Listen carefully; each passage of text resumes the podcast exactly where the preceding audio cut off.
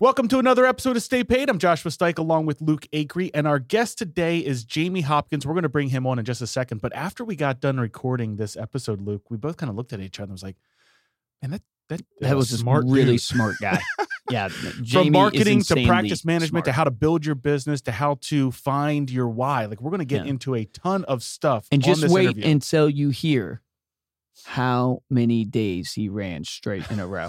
This is That's not a metaphor. That's literally literally him- ran this many days in a row. Yeah, the, the gold was throughout this interview, but then at the end when we asked him your daily habits and what would you go back and tell your younger self, man, such Unbelievable. solid advice. Yeah, You have to really stick around for advice. that. Before we bring Jamie on, we'd love it if you take a minute to subscribe to Stay Paid Podcast on Apple Podcast or Spotify if you're not already subscribed. And while you're there, drop a review to let us know uh, how we're doing. We'll read it here on the show. This week's featured review. This is so cool. This comes from the Republic of Trinidad and Tobago. This person. Oh, yeah. Ariane Tolma. So I hope I pronounced that. Ariane Tolma says, a good and smart way to spend your time. Rates at five stars. These guys are proper entertaining, proper entertaining, but more importantly, they know how to get the best bits out of their guests. The interview on webinars with Brad Swinehart changed my post webinar pitch around 100%. Must listen. So thank you so much for leaving that review. That episode with Brad Swinehart was episode 241 called Turning Webinars into Massive Concrete Business. So you can get that there and listen to it. We really appreciate your reviews. And now let's get on to this week's interview. From Reminder Media, this is Stay Paid, a sales and marketing podcast on a mission to help you close more deals and retain more business. Hosted by the VP of Marketing, Josh Stike, and Reminder Media's president, Luke Acree. So get ready to hear the golden nuggets that will allow you to live a life of freedom tomorrow, but only if you take action today. Our guest today is Jamie Hopkins. Jamie is the managing partner of Wealth Solutions at Carson Wealth. As a nationally recognized writer and researcher, he's a regular contributor to Forbes, Investment News, and Market Watch, as well as being featured on Wall Street Journal podcast, NPR Radio, and Fox Radio. In 2012, he co created the Retirement Income Certified Professional Designation, which has over 6,000 graduates and over 12,000 financial advisors currently enrolled in the program. Jamie, thanks so much for being here. Welcome to Stay Paid. Yeah, thanks for having me on. I appreciate it and looking forward to the convo here today. Yeah, man, it's awesome to have you on. You have accomplished a ton. Carson Group is just crushing it. I mean, you guys are just growing like crazy. It's unbelievable just even watching myself watching the last couple of years. I would love to hear, you know, kind of share your story with the audience, how you got into what you're doing today and lead us up to kind of where you're at, what drove you into it, what drove your passion for financial advising and helping financial advisors. Yeah, absolutely. And uh, yeah, it's been it's been a fun ride already for me here at Carson, and uh, it's going to be fun for the next couple years too. Just uh, the kind of the course that we're on. But uh, interestingly enough, I'll kind of say where I am today. So I'm a managing partner at Carson. I'm in charge of Wealth Solutions, which that I you know we kind of made up that name in a meeting, like all titles are. Yep. uh, so we've got marketing and next gen and events and our coaching company and everything financial planning is like goes to all these amazing leaders and now somehow i'm supposed to add value to them and uh, that's my role here today and i came on board carson to run the retirement division i did that for about a year then uh, took on in addition to that our coaching company which has been around since 1993 but the story starts like well before all of that um, which is you know kind of my why story. So i'll just go to that which is uh, you know i was uh, eight years old and uh, my dad neither one of my parents went to you know they're not college graduates. They did construction. My dad did all, all things high up. So roofing fascia gutters um, you know on ladders. And uh, eight years old in baltimore went up one day and uh, you know it started raining temperatures dropped aluminum ladders freeze over faster than roofs came down slipped and was gone.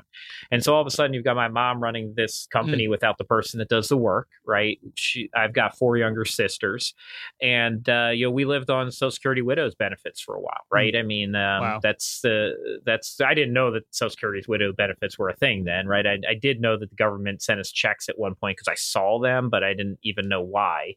Uh, and so that that's just become a core part of who I am and why I care about you know kind of impacting financial services and getting more people advice like my mom. Like my mom and dad are the perfect example of somebody who should have just had term insurance, right? Like, mm. and I don't, I'm not out there selling term insurance to people today, but I look back, it's like that's the perfect solve for a highly dangerous job, young family, not college educated, the only person earning the income, and they didn't have that, and they didn't have advice, and they didn't interact, and so my mom's never had a 401k, right? Never had a pension, hasn't never really been part of any kind of traditional system.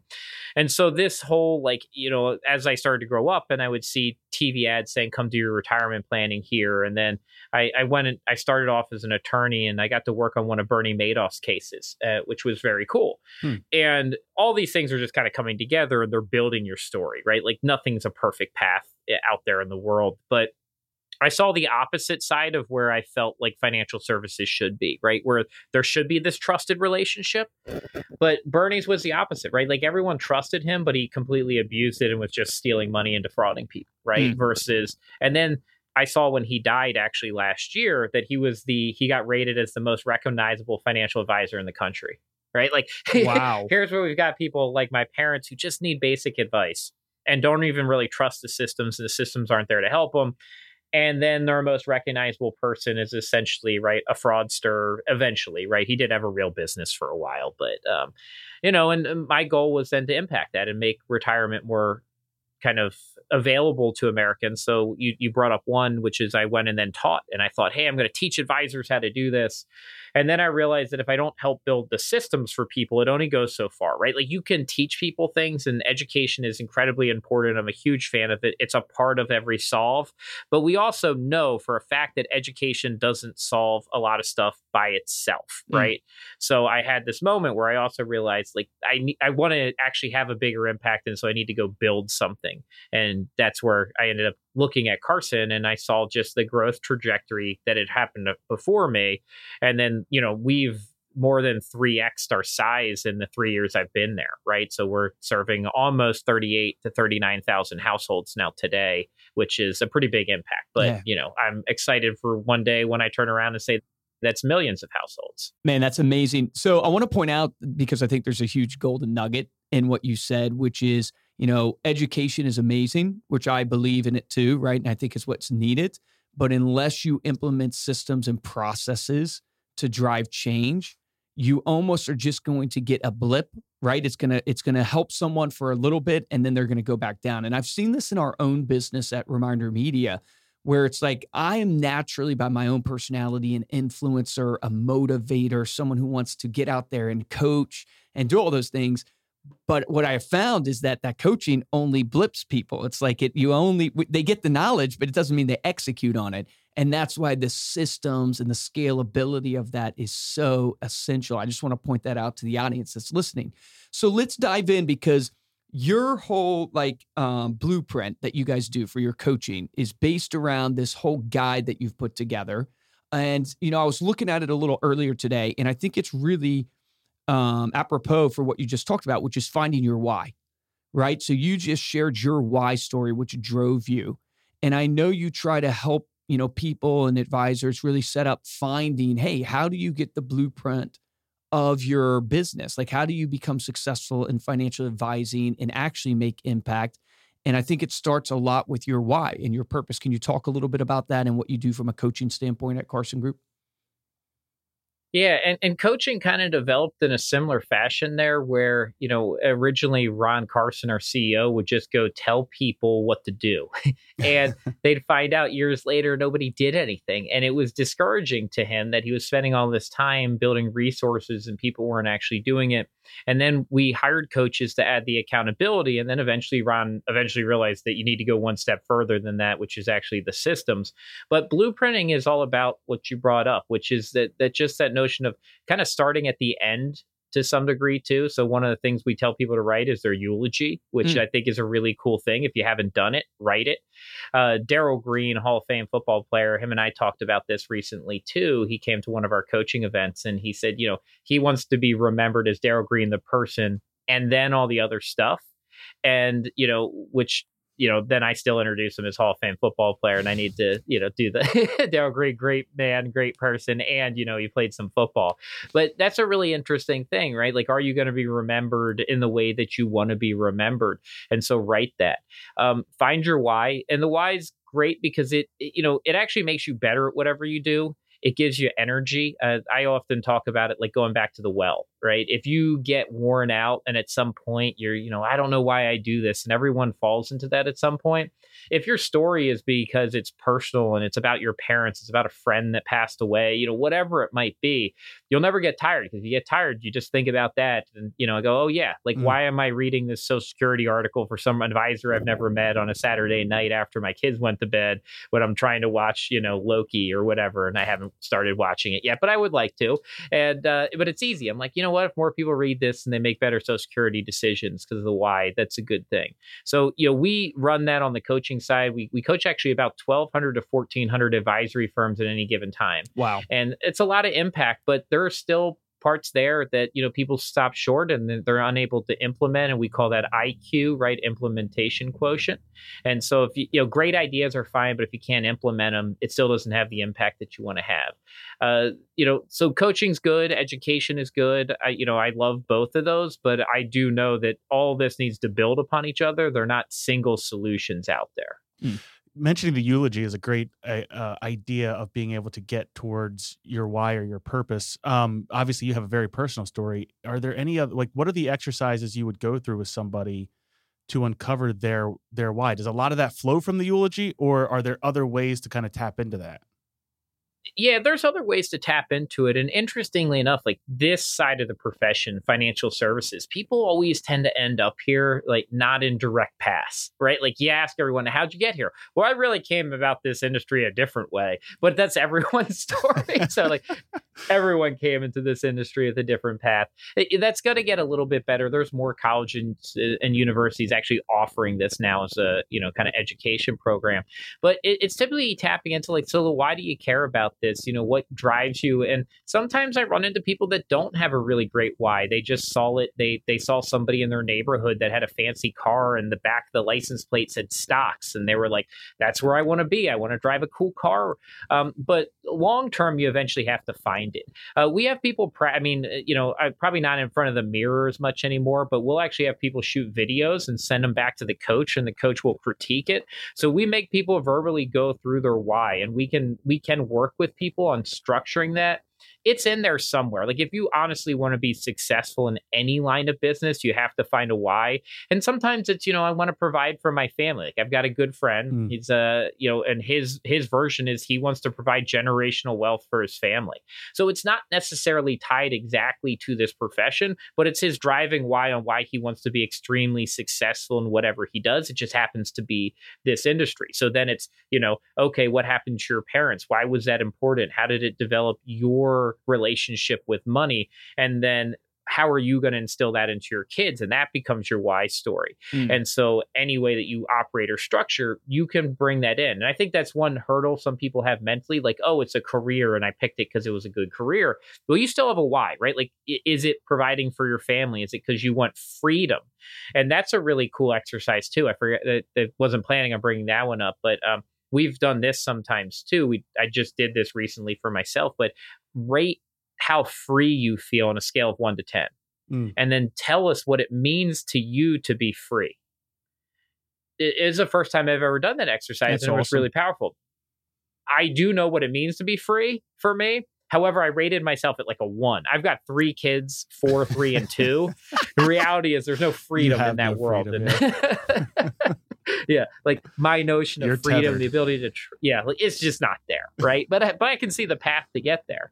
Um, so those are all good things. The last thing I will tell you about the why story to not forget is you know it's the heart part of it so i've heard people tell the why story and it, they try to remove that like emotional part of it it's not the right thing to do. Leave the emotion in. And if it's there's a messiness to it because you failed at some point in your life, like that's okay too. People actually like you better if they know that you failed at things, right? Like perfect people are not very relatable. So um, it's better to be messy. And sometimes people in professional settings need to be like, I need to remove that, right? Like, mm-hmm. I can't let them know that I was a bad student, right? And like, I failed out of school. Like, no, that's okay, right? Like, you know, there are certain things in financial world you might not want to tell people, like you embezzled money and went to jail for a while, then came back and reinvented yourself as an insurance salesperson. Like, that's probably not the best story, but um, there are like, so there are there are limits of uh, how trusting people might find you. That's great, man. I love that. So, talk a little bit about then, because I know obviously you want to develop the why, that passion, that purpose. You want to implement systems, all great stuff. Let's talk because our podcast is about sales and marketing, and it's it's how do you drive you know business, and you run marketing there at Carson Group. Can you give us your kind of idea? I was telling Josh earlier, like the financial services industry, like how do you make it sexy? Like it's just when you talk about estate planning, you talk about annuities, and you say it's just not. Maybe for for a lot of financial advisors listening to this, it is, but for me, it's just as a consumer, it's just not something that is riveting or something like that. So, what's your view on marketing? How do you help advisors think about it? What do you guys look at there? Yeah, and uh, two things there. One, uh, you know, I would be very clear with everyone. I don't run marketing. We have a great CMO that's way better at this. but I, I, try to I try to add something of value there. Um, and what I yeah, it's it's not a sexy um, you know, it's not a sexy profession even for people to join it. Um, we get more career changers than people directly going in. The whole narrative is kind of off. It's it's been a lot of fear driven marketing in the financial world for a long time, right? Like, oh, you know that most people are gonna you know run out of money in retirement. Oh, you're going to die and your family's going to be left in squalor if you don't do estate planning. It's it's been this very negative approach mm. to hmm. everything. Or a flip side that's like not very relatable and they show like this like jacked 78 year old surfing in bali as retirement which applies to like some minutia of the population right and those are like kind of the two things you get and i don't think it's been very relatable to most people and i think part of that is you know it it's been very product sales oriented versus solution oriented historically.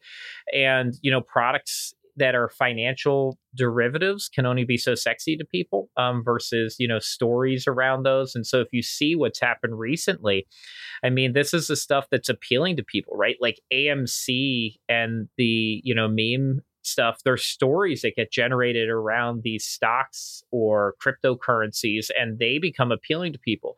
So I do think one of the the main things is we have to get better at storytelling in this profession, and you know make it more relatable and understanding why. I also, you know, I, I do think that technology experience has been terrible here. So like the user experience of a lot of financial stuff is awful. Like I mean, it's so far out of date. Mm. Um, you know, I, I literally still had to sign paper paper, like literally paper documents for an insurance product that I needed during the pandemic, and somebody had to drop it off. And it's like, as you know, literally, right? You can go on Amazon, click a button, I can get a car, and they drop it off at your house, and you never have to sign anything. And like, I can't get a basic term insurance policy without signing some papers. And you know, eh, that stuff hurts, right? That's not going to increase sales out there. It's not a good marketing effort. So there's some true kind of soul searching on the technology side. I do think that disruption is going to come. I think this week I saw something Amazon hopped into the liability insurance world with a joint venture. Oh, wow. So eh, we, we've been talking about that's coming for a long time and it's starting to get here. Uh, but when I get back to another question you ask is how do you make it uh, sexier? I, I, think the personalization of this is important. And so that's advisors taking things more personal. You're seeing more of this in the younger demographic of the RIA market, where you go to their websites and there's pictures of them and their family on there. It's not the stock photos of the professional in the suit in New York that's on 12 different people's websites. So, you know, personalize your, you know, stuff, which I think we were just told not to do in this profession, right? Like it was kind of supposed to be like dollars and money and spreadsheets, not personalized, very rigid, and just didn't take a lot of the information from best practices of marketing. So I, I every time I talk to an advisor, I'm like, do a personal blog. Then they're like, you know, that's the blog I've been asked the most about. I'm like, yeah, that's literally everywhere in the world, right? that's the stuff that people follow. And I think the more that we can get that into this profession, the better we'll be. Um, and so then it's just how do you scale that? I mean, that's the big challenge for marketing moving forward is how do we scale personalization? And I know that before we got on here and did the recording, uh, we partnered with Bain Capital here at Carson recently. So they're, I think, the third largest private equity uh, uh, firm in the world, and they came from that consulting world background, which is the coolest part about working with them. And when we were looking for a partner there, we talked about capabilities, not cash. This wasn't a liquidity event for Carson. Um, you know, it really, we swapped out an old PE firm, brought in a new one with a lot more capabilities. And their view of marketing is just this really refreshing for me, which is odd to say when you talk about like a PE firm. Yeah, being that's very odd for- to say. Yeah. Nor- normally, you don't hear that for for VCs and PE firms. No. and you're like, really? And I'm like, yeah, because the what the, but what they're bringing is all this external views of other places, right? They've owned they, they've owned Burger King and Dunkin' Donuts before, and like they're bringing those ideas of what have worked to financial services now and wealth management. And they had this really cool statement that the um it, being in the wealth management world right now for sales and marketing is like getting next year's newspaper today, right? That we can literally see into the future of what's working from sales to marketing because this wealth management space is just so far behind the rest of the world. And that's client experience, it's sales, it's marketing. And a lot of that's look, we have rigidity around regulations in this space. So there's certain things you can't say, and there, then there's hesitation and compliance departments slow Yep. things down. So there's a reason for that, right? But then when we look out there, th- there's so much opportunity in this space to be different that it's I don't know that there's ever been a more exciting time to be interested in marketing than there is right now in financial services. No, I would agree with you. The disruption that is coming. The question would be is will compliance and the regulators loosen up even more? I mean, I know in financial services they just now are starting to allow testimonials like reviews. Like think about that as like as a novel concept. Like in every industry it's like how do you want to judge a product by reviews, but not in financial services. you can't show reviews, you can't do that stuff. Uh, but you know they're just starting to allow that. But I love what you're saying and you're tapping into, which is what we firmly believe, Josh and I. It is all about relevancy, and that comes through personalization. Like the more personal you can make marketing, the more personal you can make it to that individual, the more they'll pay attention. And if they pay attention, the more you can deliver a message and get them to take action on something. And I always use the example of like Facebook, right? They serve up to you ads based upon what you're clicking on and what you're searching for. And it's super personal, super relevant. Like I'll put to like I'm on this cut, like this workout, trying to trim some weight. And I literally Googled ab exercises for the lower stomach. And on my Instagram is a 30 day course for abs. Like that's how good data is driving advertising. And I paid attention because it was super relevant. And so for a financial advisor, maybe you can't go to that extent, right? But you can 100% go to the extent of who are your clients and what are their likes and interests and do you know them? I mean a simple one would be if you're my financial advisor do you actually know i'm married to my wife megan? And do you know what she does for a living? And do you know that we just had our first little girl evelyn? I am blown away how few financial advisors actually connect deeper than just the transactional part of the business. I don't know if you see that too eh, eh, when you're coaching but that's what we see and it, it blows our mind Yeah, and what I'll tell you is though that really cool data and marketing is a lot closer than you'd expect. Now we've just started to experiment with this, so we're not great at it yet. But the geofence idea, um, so it's a you know similar idea of how to market, right? I mean, what eh, you know what Facebook did there and Instagram is you know essentially geofencing via the internet and your searches, right, and what you're looking for. But great example is you, your wife, you've got a new kid. Um, targeting places where new parents would take their kids mm, right? Mm. so you could use like children's hospitals and doctors facilities and geofence there. And then people are like well what do i want to do about that? You run hey have you thought about setting up a 529 for your newborn? Okay that all of a sudden becomes very personal right? Even though it, it's not as personal as you know what facebook is able to do with that data yet but you can get pretty close because if you Yep. walk out of there you see a financial advisor that just you know on on your you know eh, ad on your phone that says, wow, you know what, we should be thinking about that 529. You're right. And here's a free download for the five things I need to do. You might click on it, right? Um, that stuff's coming and honestly hasn't been out there. We've just started to kind of experiment with that. And then some pretty cool things like, you know, we've done some around dog parks, which is really interesting because there's a certain demographic that actually take expensive dogs to dog parks. and like there's really interesting stuff like that that you're not, you know, and then you can get pretty personalized. Like pet insurance for your $2,000 poodle mm-hmm. is a very personalized thing, but it's actually not hard to find that person anymore. Like I can find that very specific person with a very specific need it's very amazing. quickly. Yeah, and that stuff is like that's that gets you excited, right? When you start thinking about the opportunity there to add value and get in front of people and the right audience. I mean, that's the email, you know, the mass market email that advisory world's used for a long time. That's the part that that sucks about it, right? Like, is everyone gets the same? Here's five things to do for retirement. Yep. And like you're getting the same email as the person who is literally thinking about retirement, and that's it's their the, marketing campaign. it's the data revolution. Like that is what it is. It's it's like everything's going to be driven by data, and the more niche down or more targeted you can be, the better, obviously, your results are going to be in it. So I love it. I'm excited. It's coming to financial services. I'm excited. Absolutely. Yeah.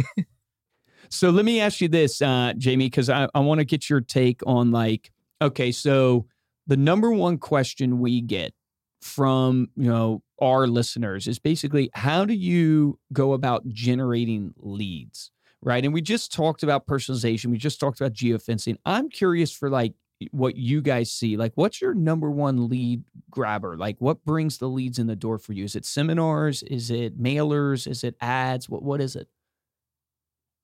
Yeah, so we use a little bit of everything today. So I will say that, right? Um, we we have advisors that grow via seminars. Number one's referrals in our space. I mean, you brought that up. Like, I mean, how crazy it is that we're just being able to do testimonials, um, but referrals is still probably the top way. So how have we been able to grow on that kind of faster than anyone else? Is we free our advisors up from other stuff. So one way that we looked at that a couple years ago was, well, if you're doing 15 technology reviews a year of tech, like as the advisor, because you're trying to figure out if that fits into your business, what happens if we free you up from 15 reviews of technology? That allows you to go work those avenues more. So we started there, and how do we just free up the advisor CEO's time? Now, uh, seminars are still going to be there. Seminars, you know, you have to, there's a lot of that goes into those. Some advisors are good at them, some shouldn't do them. Mm. So it's a reality. It's, it's not actually for everybody. Um, mailers work too, uh, oddly enough, right? I, I know sometimes people get shocked by that. We still advise people to actually mail physical things out, right? And it, it works, right? I know you guys know that, that, too. Yep. Um, it's like actually better mail. than email now, right? I, I know people that shocks them too, but email's tough because it's very, very competitive. Yep. The the other thing that works really well for us is something that we anything you can make interactive. And so what I mean by interactive is downloads we use, but we get a much better pickup when we create calculators that can solve for a particular problem. So it's the hey, should I refinance my car loan right now or should I lease versus buy? Am I on track for retirement? What's my risk profile? Um, am I allocated appropriate for my risk? Those types of technology tools. We rolled one out um, when the Secure Act passed two years ago ago. And I don't remember the number anymore, so I shouldn't say it out loud, but we did more leads in that month with that tool than we did the six months prior, wow. right? So literally, and like Barron's actually was using that tool on their articles then too. Mm. So those types of things drive a lot. Um, and then you know Ron Carson, our, our CEO, still goes back to look. He built his business on love affair marketing, and that's what worked for him. And we have a lot of advisors that still do that. Um, so passion prospecting would be a piece of that great one. Um, and for certain businesses, it works. For certain businesses, it doesn't work as well because margins aren't always necessarily at the levels that support you to like, you know, financial advice world. You can take a really high end prospect out on a you know golf trip or hunting trip or right. you know whatever it might be. Um, now, if you're you know you make a dollar off of each person you serve you're probably not doing that so it's uh you know a little bit different based on industry but those are all the things that we're using today.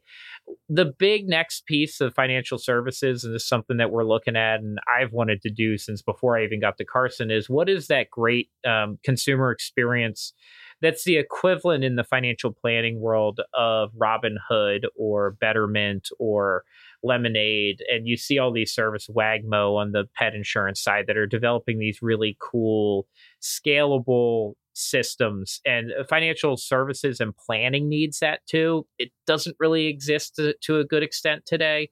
Um, you know, we're working on that probably with a 10,000 other people that are trying to get in there. But I think that's big because um, I don't think a lot of people care where it's coming from anymore. Um, where, in the sense that location used to be really important for the advisory business, Mm. right? Like if you weren't located where I could drive to see your office, Yep. it was a no go. And so people are always like, well, why didn't that grow faster? I was like, because of that, that they wanted to go sit in front of their advisor. That's not 100% gone, but it's gone enough now that something can actually occur there, right? Yep. It just took a while to get there, but we're okay with that now. People are doing Zooms. That barrier got pushed down last year and it's kind of gone. So we will see something really cool there pretty quickly. Um, I mean, hopefully a lot of stuff. I, I hope we see 20 things that are really cool there, not one.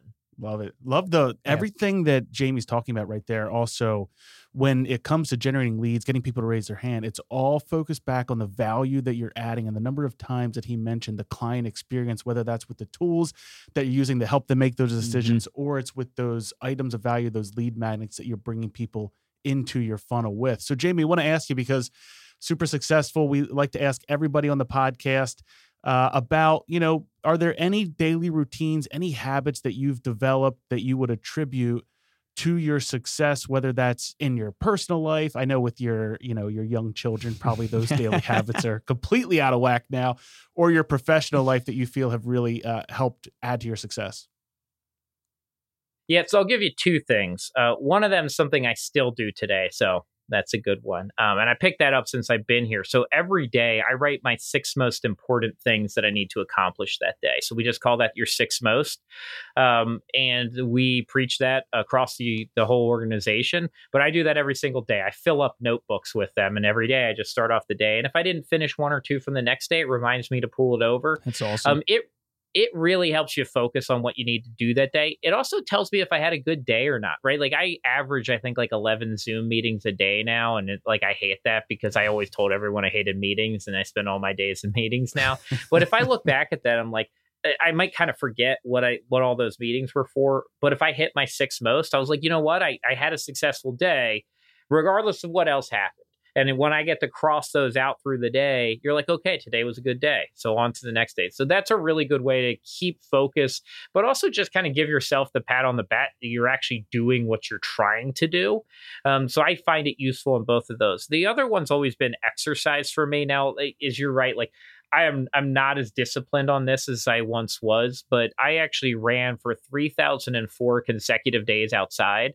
Um, I didn't miss a single day of running. And so you guys are right here outside Philadelphia. So I've run in you know snowstorms and 100 degrees weather and you know I I you know I just dedicated mentally to that and honestly it was you know very good from me from a professional standpoint that dedication to something and you know it, there's a lot of physical aspects of it but it really became a mental journey at some point you know i uh, you know broke three ribs falling down a staircase in tulsa um, and ran literally every single day with broken ribs, which Wow. completely sucks because when you get out of breath, it's just killing you.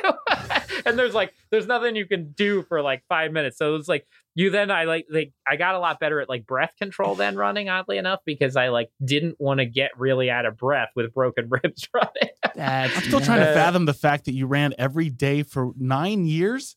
Is that how the math yeah. works out there? yeah, almost nine years. Yeah. So Like, over eight years. Yeah. It's, uh, dude. You're and, like and I Forrest walked Gump. away too. Yeah, so I, I didn't get carried away. That was the goal at the end. So my, Walked my priorities changed, carried. right? I had two kids then, and I said, I, I, I you know, literally see Jamie on a road running just like Forrest Grump, Gump, and then all of a sudden he just stops and goes, "Well, it's over. Um, it's over. now nine years. Yeah. That's amazing, man. I cannot believe how disciplined that is. Nine years of running, unbelievable. Well, what would you go back and tell your younger self? What advice would you give? Yeah, so it, it's pretty simple. I think believe in myself more. So I had a lot of limiting beliefs younger. So I, uh, interesting, another story, which could be its whole own thing. Um, I grew up swimming and I swam on NBAC out of Baltimore. And so Michael Phelps and I are about a month apart in age. We swam every day together, hmm. uh, at least when I showed up. He showed up every day. And uh, uh, from, you know, about age seven or eight all the way up to age 20 and same practices, everything. Um, now, look, I couldn't have been anywhere as good as Michael was, but I always in my mind didn't think of myself as talented in it, but I just didn't know how to train. I didn't know how to take care of myself. I didn't know how to dedicate myself to something. So I put all these limiting beliefs on my own abilities. And it wasn't just there, it was across the board. And as I've gotten experience, and some of this might sound bad, but like once you get some experience around like really high up people in companies and CEOs and you know, my experience has been like, wow, I could be that CEO. That yep. CEO is not all that smart or talented. and I realized that like there isn't this gap that I put on myself. But growing up, I thought people that were CEOs were untouchable and they were different than everyone else.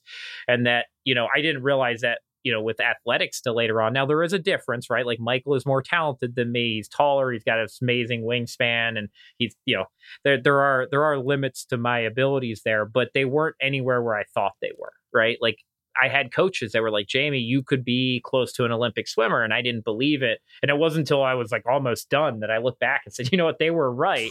But I put all this on myself that I wasn't good enough. So that's the wow. main thing. I don't know if I'd listen, but you know, maybe that's that's what I wish I knew then that I know now. Man, that is such powerful advice. Yeah, it's almost like right. when you uh, you know, you look at teachers or doctors now, you're like, you know, when you were young, they're like these know all beings. And then you yeah. look at, wait, you're just you're like me. Yeah, yeah. Wait a second. This doctor's you just younger than me. Wait a minute. You've learned from trial and error and a book. We're all humans trying to do this together. Love it. Thanks so much for being here, Jamie. Before we close out, let people know how they can connect with you or learn more about Carson. Yeah, so uh, Carson, best way is carsongroup.com. So we're a comprehensive financial advisory firm, and then we also do coaching for advisors and only advisors. That's the group we work with. Me personally, easiest way to connect with me is actually on Twitter. I'm at Retirement Risks um, because I start off as a retirement guy, but uh, feel free to follow me there. Awesome. Love it. Awesome. Thanks again, Jamie. Thank you all so much for listening. Dive deeper in this episode. Get all the show notes and the links that Jamie mentioned there. You can go to staypaidpodcast.com. And while you're there, you can also get the video for all of our episodes. If you enjoyed this podcast and want to show your support, first way is to head on over to Apple Podcasts, leave a five star rating along with a comment to let us know what you thought of this episode. And the best way is to tell a friend and share this episode on your social media. If you want to get hold of me or Luke, you can reach us at podcast at remindermedia.com. And of course, you can follow along with our journey here on Instagram. We are at Stay Paid Podcast. For this episode of Stay Paid, I'm Joshua Stike. Guys, and I'm Luke Acree. Jamie, thoroughly enjoyed this interview, man. Really, really appreciative of your time. So many golden nuggets in there. Two action items for all of you listening that I think you could execute on. You could pick one of them or do both of them. One is write your eulogy write your eulogy. If you've never done that, do that. I think that could be a really powerful exercise for you that you can literally execute on tonight, tomorrow. The second is write down how free you are. How free are you on a scale of one to 10? And then what does freedom actually mean to you? Those two action items are, can be so powerful and have such a dramatic impact on what you're doing and in your business and helping you grow. Remember, the difference between top producers and, t- and mediocre producers in every single industry is top producers take action. Take action on that today.